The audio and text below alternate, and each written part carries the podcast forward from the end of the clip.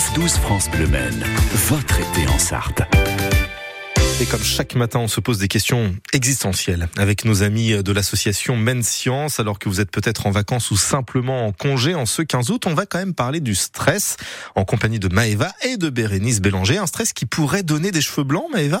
Alors déjà, pour commencer, hein, sachez que nous n'avons pas tous le même nombre de cheveux.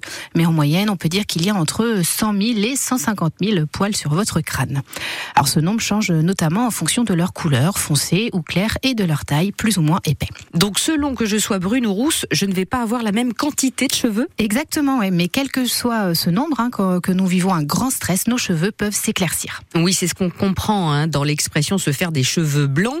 Mais est-ce que cette expression traduit vraiment une réalité eh ben, C'est pas si simple. Une étude publiée par la revue Nature euh, et menée en 2020 par des chercheurs euh, sur des souris, hein, mais pas des êtres humains, a démontré que le stress peut endommager euh, les cellules souches de la pigmentation des cheveux. En effet, ces cellules sont présentes en stock limité et si elles sont activées par le stress de manière, manière récidivante, et c'est une donnée importante, j'insiste, le stock va rapidement s'épuiser, provoquant alors un blanchissement des cheveux. Mais j'ai quand même une bonne nouvelle, vous la voulez? Ah bah oui Eh bien, une équipe internationale de chercheurs a mis au point une technique pour analyser finement les motifs de dépigmentation sur les cheveux humains cette fois-ci. Ils ont alors observé un phénomène étonnant. Un cheveu dépigmenté peut retrouver sa couleur. Mais c'est une super nouvelle ça. Donc si je stresse, je peux blanchir. Mais comment je retrouve ma couleur naturelle alors? Bah, Je vous ai expliqué euh, rapidement l'étude qui a été réalisée sur des euh, volontaires de tous âges, sexe et ethnie.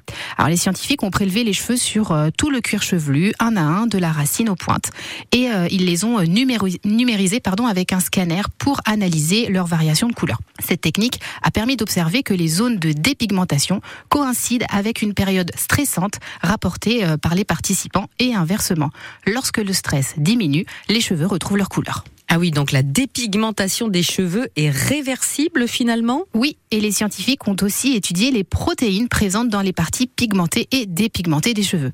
Ils ont observé que les parties blanches contiennent plus de protéines impliquées dans la production d'énergie par les mitochondries, hein, responsables de la pousse des cheveux. D'autres protéines aussi euh, surreprésentées sont associées au vieillissement. A contrario, les parties euh, dépigmentées contiennent moins de kératine. Il semblerait aussi qu'il y ait un seuil de stress au-delà duquel le cheveu perd sa couleur de façon transitoire. Il reste désormais aux scientifiques à déterminer la nature de ce vieillissement et euh, dans quelle cellule du bulbe capillaire il intervient.